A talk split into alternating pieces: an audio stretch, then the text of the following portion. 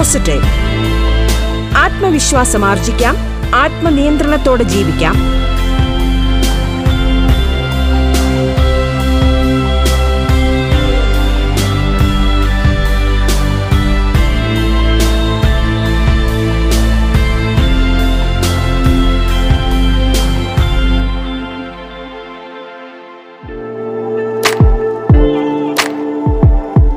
നമസ്കാരം പ്രിയ ശ്രോതാക്കളെ.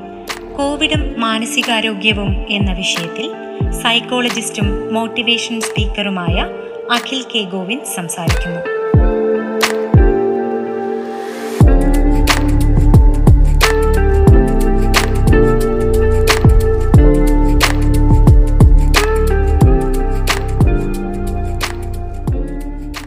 റേഡിയോ കേരളയുടെ ബി പോസിറ്റീവിന്റെ എല്ലാ ശ്രോതാക്കൾക്കും എന്റെ നമസ്കാരം. ഞാൻ അഖിൽ കെ ഗോവിന്ദ്. കൺസൾട്ടന്റ് സൈക്കോളജിസ്റ്റും ട്രെയിനറുമാണ്. ഞാൻ ഇന്ന് സംസാരിക്കാൻ ഉദ്ദേശിക്കുന്ന വിഷയം കോവിഡും മാനസികാരോഗ്യവും എന്നതാണ്. വളരെ ഒരു സോഷ്യൽ ലൈഫ് നമുക്ക് എല്ലാവർക്കും ഉണ്ടായിരുന്നു അല്ലെ? പക്ഷെ ഈ സോഷ്യൽ ലൈഫ് നഷ്ടപ്പെടുന്ന ഒരു സാഹചര്യമാണ് കോവിഡ് സിറ്റുവേഷൻ വന്നതോടുകൂടി ഉണ്ടായത്.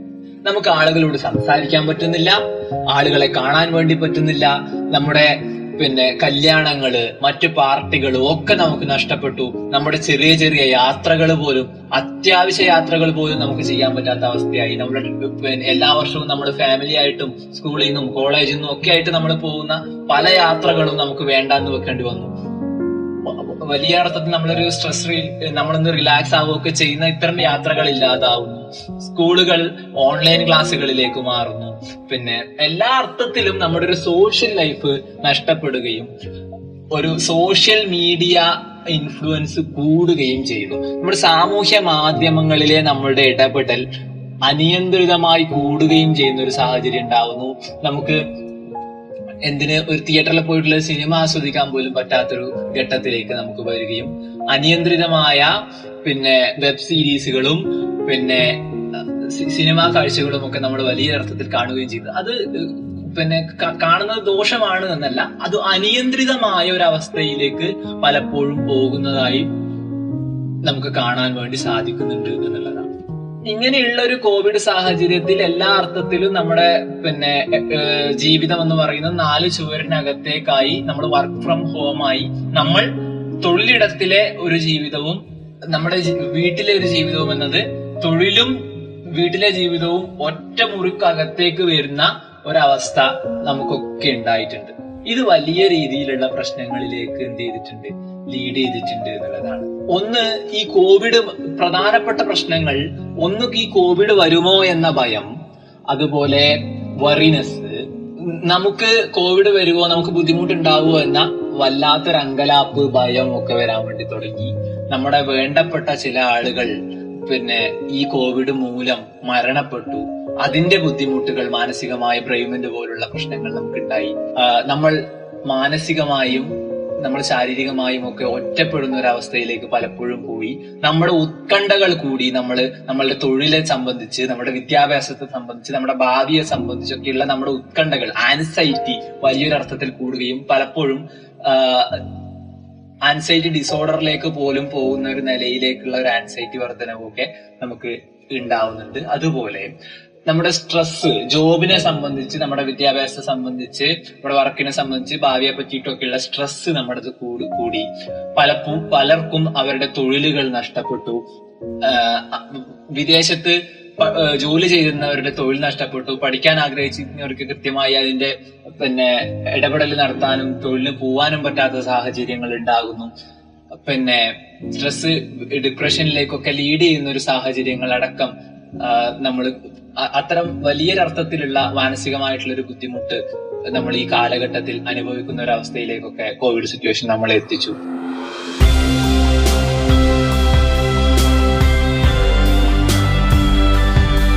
പോസിറ്റീവ് ആത്മവിശ്വാസം ആർജിക്കാം. ആത്മനിയന്ത്രണത്തോടെ ജീവിക്കാം.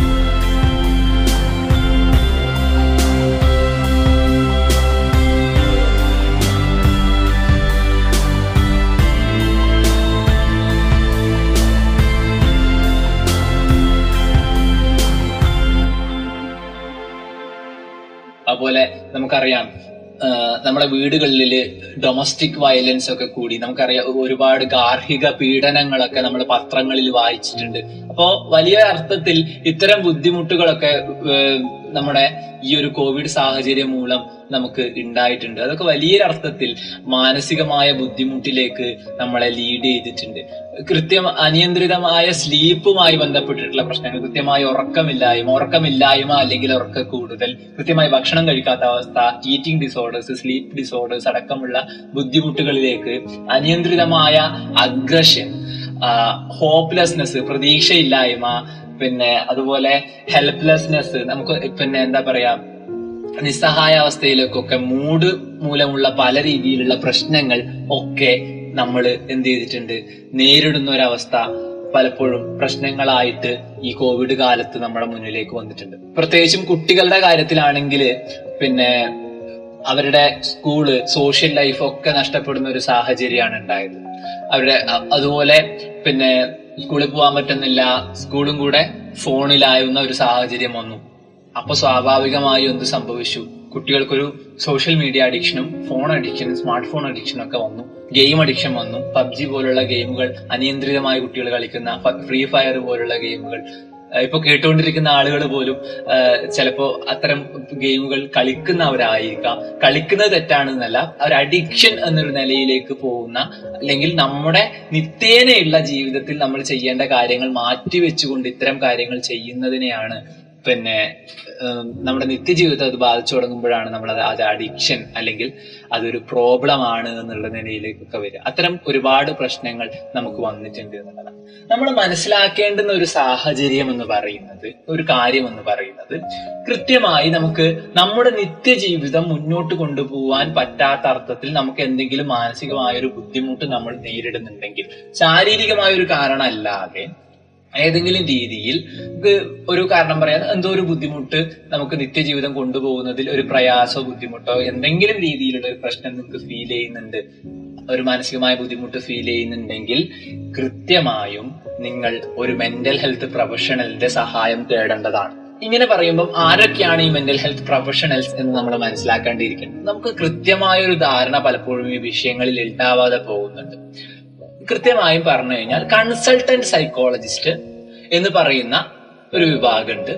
ഈ വിഭാഗമാണ് കൃത്യമായും ഈ സൈക്കോളജിക്കൽ ആയിട്ടുള്ള നമ്മുടെ മാനസികമായ ബുദ്ധിമുട്ടുകൾ നേരിടുമ്പോൾ നമ്മൾ പിന്നെ കൺസൾട്ടേഷൻസ് എടുക്കേണ്ടത്. കൺസൾട്ടന്റ് സൈക്കോളജിസ്റ്റുകളിൽ നിന്ന് ആണ്. കൺസൾട്ടന്റ് സൈക്കോളജിസ്റ്റിന്റെ കൺസൾട്ടേഷൻ നമ്മൾ സ്വീകരിക്കുമ്പോൾ നമുക്ക് പിന്നെ എന്താ പറയാ നമ്മൾ അനുഭവിക്കുന്ന മാനസിക പ്രയാസങ്ങൾ എന്താണോ നമുക്ക് അനുഭവിക്കുന്ന പ്രോബ്ലം എന്താണോ അതിന് കൃത്യമായ ഒരു പരിഹാരം കൃത്യമായ ഒരു ട്രീറ്റ്മെന്റ് അത് കൗൺസിലിംഗ് ആകാം സൈക്കോതെറാപ്പീസ് ആകാം ഇത്തരം ട്രീറ്റ്മെന്റുകൾ കൃത്യമായി നൽകുകയും ഈ പറയുന്ന പ്രധാനമായും മെന്റൽ ഹെൽത്ത് മെന്റൽ ഡിസോർഡേഴ്സിനെ സൈക്കോട്ടിക് ആൻഡ് ന്യൂറോട്ടിക് എന്ന് വിളിക്കാറുണ്ട്. ന്യൂറോട്ടിക് വിഭാഗത്തിലും അതുപോലെ പിന്നെ തീവ്ര മനോ ന്യൂറോട്ടിക് വിഭാഗത്തിലും അതുപോലെ സൈക്കോട്ടിക് ആയിട്ടുള്ള ഡിസോർഡേഴ്സിനെ നമുക്ക് വരുന്ന സമയത്ത് കൃത്യമായും ഈ കൺസൾട്ടന്റ് സൈക്കോളജിസ്റ്റിന്റെ സഹായം നമ്മൾ തേടുകയും അത് തീവ്ര മാനസികാരോഗ വി- വിഭാഗത്തിൽ പെടുന്ന അസുഖങ്ങളാണ് ബുദ്ധിമുട്ടുകളാണെങ്കിൽ അത് ക്ലിനിക്കൽ സൈക്കോളജിസ്റ്റിന് റെഫർ ചെയ്യുകയുമാണ് കൺസൾട്ടന്റ് സൈക്കോളജിസ്റ്റ് ചെയ്യുക. അതുപോലെ ഈ ക്ലിനിക്കൽ സൈക്കോളജിസ്റ്റിന് കേസിൽ പിന്നെ തീവ്ര മാനസിക രോഗത്തെ വിഭാഗത്തിൽ പെടുന്ന കേസുകൾ വരും. അതിൽ മെഡിസിന്റെ ഒരു സപ്പോർട്ട് ആവശ്യമുള്ള കേസുകളിൽ സൈക്കാട്രിസ്റ്റിനാണ് ഈ കേസ് റെഫർ ചെയ്ത് പോകുന്നത്. അപ്പോൾ കൃത്യമായും പിന്നെ സൈക്കോളജിസ്റ്റിനെയോ സൈക്കാട്രിസ്റ്റിനെയോ ഒക്കെ ഒരു നമുക്കൊരു പ്രോബ്ലം ഉണ്ടെങ്കിൽ കൃത്യമായും സമീപിക്കുന്നതിൽ ഒരു ബുദ്ധിമുട്ടും കാണിക്കേണ്ടതില്ല. നമ്മുടെ ശരീരത്തിന് ഉണ്ടാവുന്ന ബുദ്ധിമുട്ട് പോലെ തന്നെയാണ് മനസ്സിനുണ്ടാവുന്ന ബുദ്ധിമുട്ടും. നമ്മുടെ ജലദോഷം മുതൽ ക്യാൻസറും എയ്ഡ്സും വരെയുള്ള ശാരീരിക രോഗങ്ങൾ ഉണ്ടെങ്കിൽ മനസ്സിനും അതുപോലെ തന്നെ ചെറിയ ചെറിയ ആൻസൈറ്റി ഇഷ്യൂസും ചെറിയ സ്ട്രെസ് ഡിസോർഡറും മുതൽ സ്കിസോഫ്രീനിയ അടക്കമുള്ള വലിയ തീവ്ര മാനസിക രോഗങ്ങൾ വരെയുള്ള അസുഖങ്ങൾ ഉണ്ട്. ഇത് ശാരീരിക രോഗങ്ങൾ പോലെ തന്നെയാണ് മനസ്സിന് വരുന്ന രോഗങ്ങളും എന്നുള്ളത് നമ്മൾ എന്ത് ചെയ്യുക മനസ്സിലാക്കുക എന്നുള്ളത്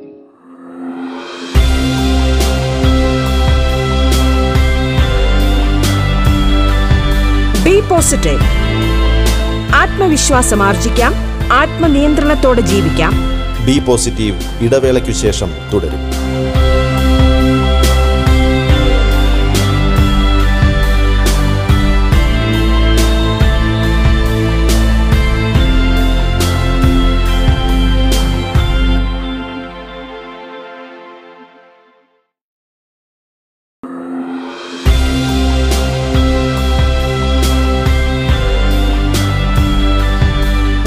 പോസിറ്റീവ് ആത്മവിശ്വാസം ആർജിക്കാം ആത്മനിയന്ത്രണത്തോടെ ജീവിക്കാം.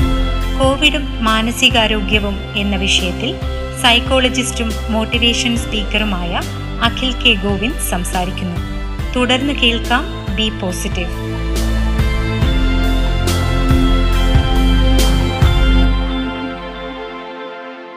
കോവിഡ് സാഹചര്യത്തിൽ നമ്മൾ നേരിടുന്ന ബുദ്ധിമുട്ടുകളും കാര്യങ്ങളും ഒക്കെ നമ്മൾ എന്ത് ചെയ്തിട്ടുണ്ട്? സംസാരിച്ചിട്ടുണ്ട്. ഇനി നമ്മുടെ ഡെയിലി ലൈഫ് നല്ല രീതിയിൽ കൊണ്ടുപോകാൻ വേണ്ടി ഹെൽത്തി എങ്ങനെ നമുക്ക് മെന്റലി ഹെൽത്തി ആവാൻ വേണ്ടി പറ്റും എന്നുള്ളതാണ് നമ്മൾ ആദ്യം നമ്മൾ മനസ്സിലാക്കേണ്ടത്. നമുക്ക് ഹെൽത്തി ആയി നിൽക്കണമെങ്കിൽ ആദ്യം നമുക്ക് നമ്മളിൽ ഒരു കംഫോർട്ട് ഫീൽ ചെയ്യണം എന്നുള്ളതാണ്. നമ്മൾ നമ്മളിൽ ഒരു കംഫോർട്ടബിൾ ആവുക എന്നുള്ളതാണ്. നമ്മളെ ഇഷ്ടപ്പെടുക നമ്മളെ കുറിച്ചുള്ള ഒരു ധാരണ ഉണ്ടാവുക സെൽഫ് അവെയർ ആവുക നമ്മുടെ സ്ട്രെങ്ത് വീക്ക്നെസ് പോലുള്ള കാര്യങ്ങളെ കുറിച്ച് നമുക്ക് മനസ്സിലാക്കുക. നമ്മൾ നമ്മളെ സ്വയം സ്നേഹിക്കുക സെൽഫ് റെസ്പെക്ട് ചെയ്യുക നമ്മുടെ സെൽഫിനെ നമ്മൾ റെസ്പെക്ട് ചെയ്യുക. അതുപോലെ സോഷ്യൽ കോണ്ടാക്റ്റുകൾ നമ്മൾ ഉണ്ടാക്കിയെടുക്കുക എന്നുള്ളതാണ്. വ്യക്തിബന്ധങ്ങൾ നല്ല രീതിയിൽ ആളുകളുമായി ഒരു സാമൂഹ്യ ബന്ധം നമ്മൾ സൃഷ്ടിക്കേണ്ടതുണ്ട്. എപ്പോഴും ആളുകളുമായിട്ടുള്ള ഒരു പിന്നെ ഒരു ഇന്ററാക്ഷൻ നമുക്ക് ഒരു പോസിറ്റിവിറ്റി എപ്പോഴും തരും എന്നുള്ളതാണ്. ഒരു നല്ല റിലേഷൻഷിപ്പ് കീപ്പ് ചെയ്ത് മുന്നോട്ട് പോവുക നല്ല സൗഹൃദം ഉണ്ടാക്കുക പിന്നെ റിലേറ്റീവ്സും ബന്ധുക്കളൊക്കെ ആയിട്ടുള്ള നല്ലൊരു ടേം ഉണ്ടാക്കുക നല്ല രീതിയിലുള്ള ഒരു ഇടപെടൽ ഉണ്ടാക്കുക. നിങ്ങൾക്ക് ഉണ്ടാവുന്ന ഫീലിങ്സ് നിങ്ങളുടെ ഏറ്റവും ക്ലോസ് ആയിട്ടുള്ള ആളുകളുടെ അടുത്ത് ഷെയർ ചെയ്യുക. വളരെ കൃത്യമായി നിങ്ങൾ കോൺഫിഡൻഷ്യൽ ആയിട്ടുള്ള നിങ്ങളുടെ രഹസ്യങ്ങൾ സൂക്ഷിക്കുമെന്ന് ഉറപ്പുള്ള ആളുകളുമായിട്ട് നിങ്ങളുടെ പേഴ്സണൽ ആയിട്ടുള്ള കാര്യങ്ങളൊക്കെ ഷെയർ ചെയ്യുകയും നിങ്ങളുടെ വിഷമങ്ങളും നിങ്ങളുടെ സന്തോഷങ്ങളും ഒക്കെ നിങ്ങളുടെ എല്ലാ ഇമോഷൻസും നിങ്ങൾ എക്സ്പ്രസ് ചെയ്യുക. അതുപോലെ നമുക്ക് ചെയ്യാൻ കഴിയാത്ത ചില കാര്യങ്ങൾ ഉണ്ടാവും ജീവിതത്തിൽ. ഒരാളോട് നോ പറയേണ്ട ഒരു സാഹചര്യം ഉണ്ടാവും. നോ പറയേണ്ടടുത്ത് നോ പറയുക. അതിന് സ്കില്ലായിട്ട് പറയുമ്പോൾ അസേർട്ടീവ് സ്കിൽ എന്നാണ് അതിനെ കുറിച്ച് പറയുന്നത്. അപ്പോൾ മറ്റുള്ളവരോട് നോ പറയേണ്ടടുത്ത് നമ്മൾ വേ പറ്റില്ല എന്ന് നമുക്ക് ഉറപ്പുള്ള ഒരു കാര്യം നമുക്ക് ചെയ്യാൻ പറ്റുമെന്ന് പറയുന്നതിന് പകരം നമ്മൾ നോ പറയുകയും എസ് പറയേണ്ടടുത്ത് കൃത്യമായി എസ് പറയുകയും പറ്റുന്ന കാര്യങ്ങൾ ചെയ്യുകയും മറ്റുള്ളവരെ സഹായിക്കാൻ പറ്റുമെങ്കിൽ അത് ചെയ്യുകയും ഒക്കെ നമ്മൾ നമ്മുടെ നിത്യജീവിതത്തിൽ ചെയ്യുക എന്നുള്ളതാണ് നമ്മുടെ ജോലി വളരെ സന്തോഷത്തോടുകൂടി നമ്മൾ ചെയ്യാന്നുള്ളത് നമുക്ക് നമ്മുടെ ജോലി എന്താണോ അതിനെ ഇഷ്ടപ്പെടുകയും അതിനെ ആസ്വദിക്കുകയും നമുക്ക് പറ്റുന്നത് വളരെ പ്രശസ്തമായിട്ടുള്ള ഒരു പുസ്തകമുണ്ട്. ഇക്കിഗായി എന്ന് പറയുന്ന ഒരു പുസ്തകമുണ്ട്. അത് ജപ്പാനിലെ ഒരു ജീവിത ശൈലിയെ കുറിച്ചൊക്കെ പറയുന്ന ഒരു പുസ്തകം. ആ പുസ്തകത്തിൽ പിന്നെ പറയുന്നത് ജപ്പാനിലെ ഒരു സ്ഥലത്ത് നൂറ് വർഷത്തിലധികം ജീവിക്കുന്ന ആളുകൾ അവരുടെ ആയുർദൈർഘ്യം എന്ന് പറയുന്നത് നൂറ് വർഷമാണ്. അപ്പൊ നൂറ് വയസ്സ് വരെ ജീവിക്കുന്ന നൂറ് വയസ്സിലധികം ജീവിക്കുന്ന ആളുകളുള്ള സ്ഥലത്ത് അത് എന്തുകൊണ്ടാണ് അവരങ്ങനെ ജീവിക്കുന്നത് എന്ന് ചോദിച്ചാൽ അവരുടെ ഒരു ജീവിത ശൈലി മൂലമാണ് അവർക്ക് അങ്ങനെ ജീവിക്കാൻ വേണ്ടി കഴിയുന്നത്. അപ്പോ അവർ കൃത്യമായി എന്താ ചെയ്യാന്ന് പറഞ്ഞാൽ അവരുടെ ജോ എപ്പോഴും അവരുടെ ജോലിയിൽ പിന്നെ മുഴുകിയിരിക്കും.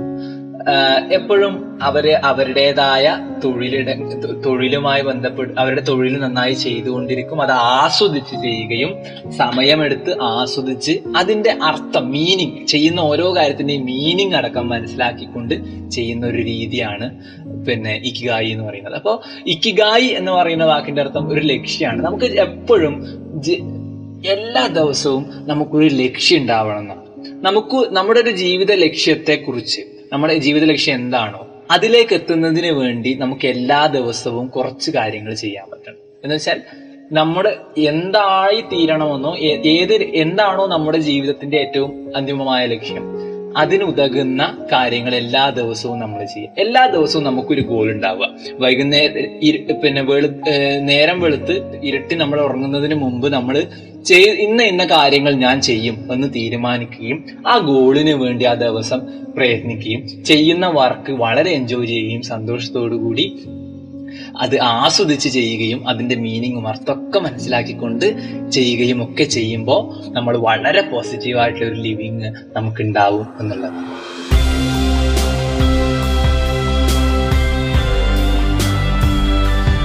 ബി പോസിറ്റീവ് ആത്മവിശ്വാസം ആർജിക്കാം. ആത്മനിയന്ത്രണത്തോടെ ജീവിക്കാം.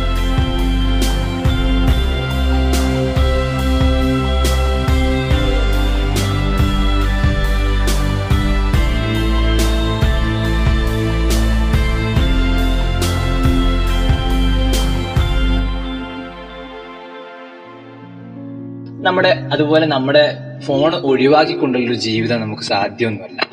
അതുകൊണ്ട് തന്നെ നമ്മൾ കഴിയുന്നതും നമ്മുടെ ഫോണ് കൺട്രോൾ ചെയ്ത് ഉപയോഗിക്കുന്ന ഒരു രീതി നമ്മൾ കൊണ്ടുവരിക എന്നുള്ളതാണ്. വളരെ കൃത്യമായും നമ്മൾ ഉറക്കം കൃത്യമായി ഉറങ്ങുന്ന ഒരു സാഹചര്യം ഉണ്ടാകുക. പ്രത്യേകിച്ചും രാത്രി സമയത്ത് ഉറങ്ങുന്നതിന് കുറച്ച് മുമ്പെങ്കിലും നമ്മൾ ഫോൺ ഒഴിവാക്കുന്ന ഒരു രീതി നമുക്ക് ഉണ്ടാവേണ്ടതുണ്ട്.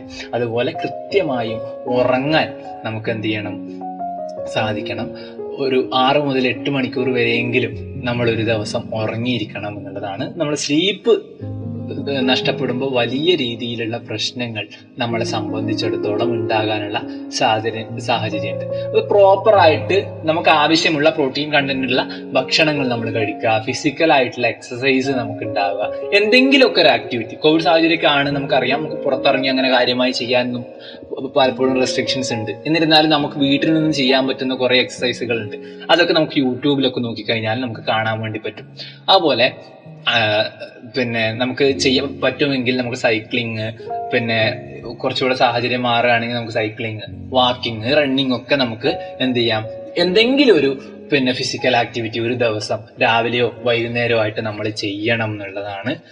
ഫിസിക്കൽ ആക്ടിവിറ്റി ചെയ്യുമ്പോൾ ഉണ്ടാവുന്ന ഒരു ഗുണം എന്ന് പറയുന്നത് നമ്മുടെ ശരീരത്തിലെ ഹാപ്പി ഹോർമോൺസ് ആയിട്ടുള്ള സെറോട്ടോണിനും ഡോപ്പമിനും പോലുള്ള ഇത് പിന്നെ ന്യൂറോ ട്രാൻസ്മിറ്റേഴ്സ് ഒക്കെ ഭയങ്കരമായിട്ട് ആക്ടിവേറ്റഡ് ആവുകയും പിന്നെ വലിയൊരർത്ഥത്തിൽ നമുക്ക് നമ്മൾ ഹാപ്പി ആയിരിക്കുന്നതിന് ഈ ഫിസിക്കൽ ആക്ടിവിറ്റി വലിയ രീതിയിൽ ഹെൽപ്പ് ചെയ്യും എന്നുള്ളതാണ് പഠനങ്ങൾ പറയുന്നത്. അതുകൊണ്ട് കൃത്യമായും എന്തെങ്കിലും ഒരു ഫിസിക്കൽ ആക്ടിവിറ്റിയിൽ നമ്മൾ ദിവസം ഏർപ്പെടുക എന്നുള്ളതും നമ്മുടെ മെന്റൽ ഹെൽത്ത് നല്ല രീതിയിൽ കൊണ്ടുപോകുന്നതിന് നമുക്ക് ഹെൽപ്പ് ചെയ്യുന്നതാണ്. ഒപ്പം നമുക്ക് സ്ട്രെസ്സും ഇതൊക്കെ നമുക്ക് എല്ലാവർക്കും ഉള്ളതാണ് സ്ട്രെസ്സും കാര്യങ്ങളൊക്കെ. അപ്പൊ നമ്മൾ റിലാക്സേഷൻ റിലാക്സേഷൻ ടെക്നിക്കുകൾ എന്തെങ്കിലും പ്രാക്ടീസ് ചെയ്യുക എന്നുള്ളതാണ്. ഒന്ന് മെഡിറ്റേഷൻ ചെയ്യാം ധ്യാനം ചെയ്യാം അല്ലെങ്കിൽ പ്രാണായാമ പോലുള്ള കാര്യങ്ങൾ നമുക്ക് കൃത്യമായി പഠിച്ച് ചെയ്യാൻ വേണ്ടി പറ്റും. ബ്രീത്തിങ് എക്സസൈസുകൾ ഒരുപാടുണ്ട്. അത്തരം ബ്രീത്തിങ് എക്സസൈസുകൾ നമുക്ക് ചെയ്യാൻ വേണ്ടി പറ്റും.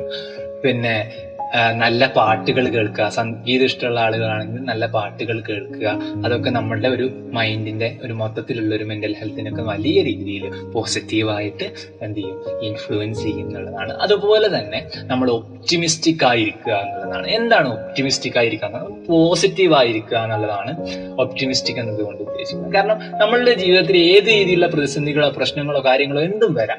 പക്ഷെ അതിനെ കുറച്ചും കൂടെ അതിൽ കുറച്ചും കൂടെ എന്തെങ്കിലും പോസിറ്റീവ് ആയിട്ടുള്ള കാര്യങ്ങൾ കണ്ടെത്താനും എല്ലാവരും നമുക്കെതിരാണ് നമ്മളെ നമ്മൾക്കെതിരെ ഗൂഢാലോചന നടത്താണ് നമുക്കെതിരാണ്.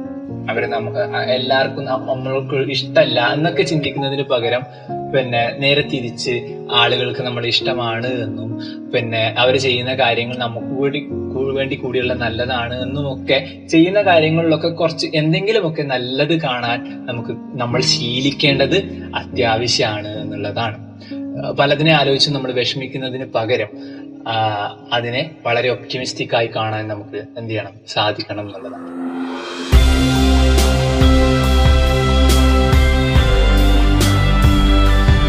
ബി പോസിറ്റീവ് ആത്മവിശ്വാസം ആർജിക്കാം.